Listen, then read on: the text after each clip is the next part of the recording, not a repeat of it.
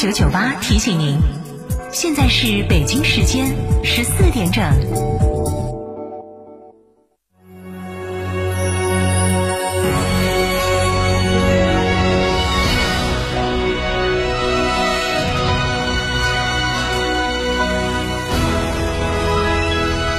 成都的声音，FM 九九点八，成都人民广播电台。新闻广播。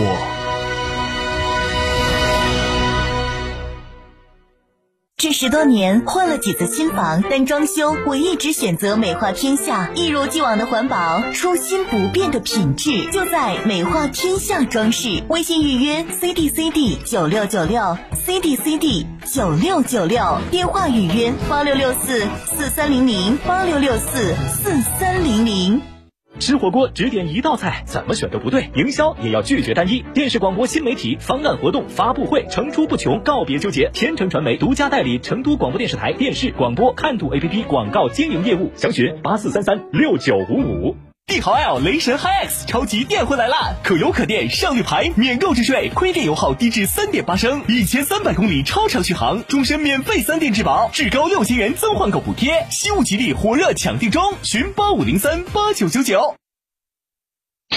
表达或许是种艺术的呈现形式，也是唯一的交流通道。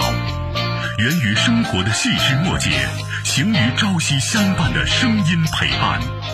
九九八新闻广播，表达于当下的讯息世界。FM ninety nine point eight，您正在收听的是 FM 九九点八成都新闻广播。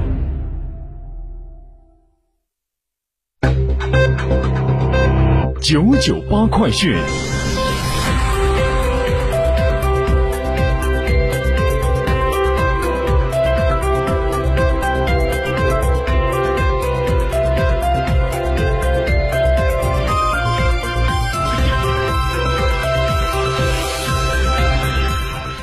北京时间十四点零二分，这里是成都人民广播电台新闻广播 FM 九十九点八，我们来关注这一时段的九九八快讯。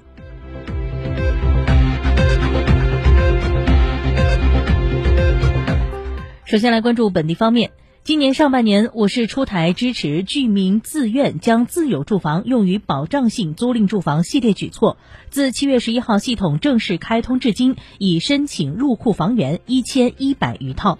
二零二二年全年将实现筹建人才公寓一万套、供应两万套的目标任务。截至目前，全市已完成八宗人才公寓出用地出让，估算可建设人才公寓六千套，已有十五个项目一点四万套人才公寓开展租售，均按照既定目标任务进行推进。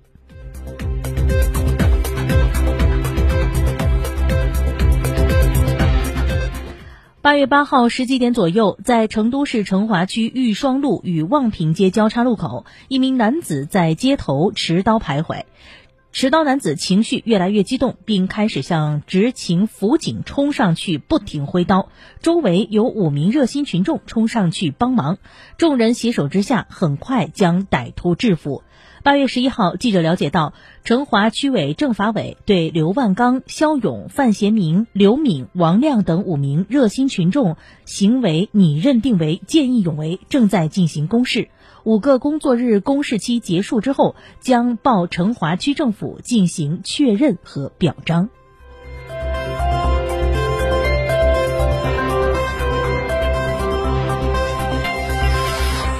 国内方面。财政部、教育部日前修订印发《中小学校财务制度》，进一步规范中小学校财务行为，明确要求中小学校不得擅自扩大收费范围。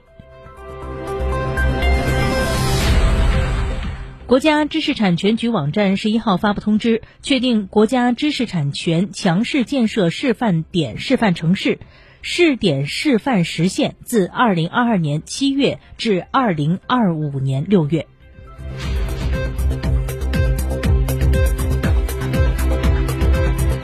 国家电影局十一号发布通知，联合多家电影票务平台发放共计一亿元观影消费券，补贴观众购票费用。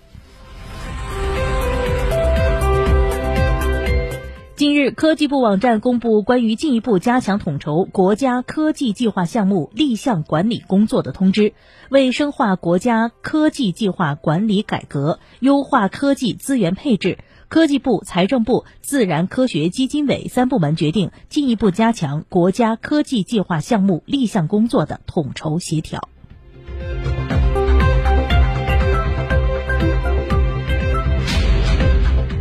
中国汽车工业协会十一号发布的最新数据显示，七月份我国汽车行业好于制造业总体水平，连续两个月保持快速增长，汽车工业产销持续恢复。八月十号，国家铁路货运继续保持高位运行，运输货物一千零六点七万吨，环比增长百分之零点八六；全国高速公路货车通行七百一十八点一四万辆，环比增长百分之零点三八。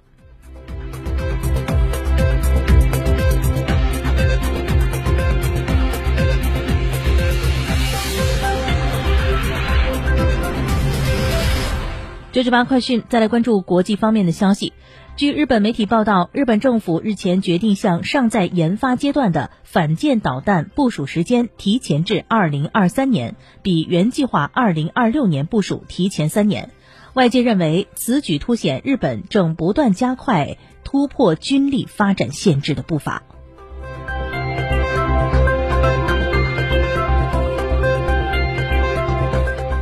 据黑海港口外运农产品问题联合协调中心发布的声明称，当地时间十二号，两艘装载总计超六点三万吨粮食的运粮船将从乌克兰尤日内港和切尔诺莫斯克港出发，分别前往伊朗和土耳其。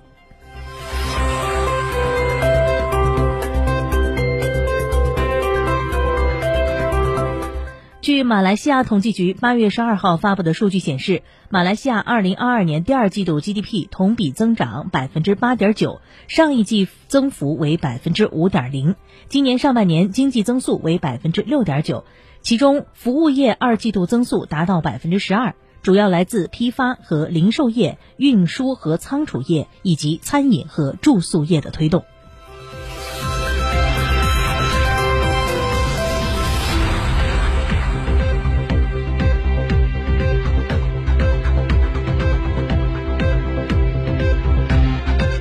好，北京时间的十四点零八分，我们来关注一下沪深股市的即时行情。目前上证综指点位是三千二百八十四点七六点，上涨三点零九点，涨幅为百分之零点一一。深成指目前点位是一万两千四百六十七点一三点，下跌六点九零点，跌幅为百分之零点零六。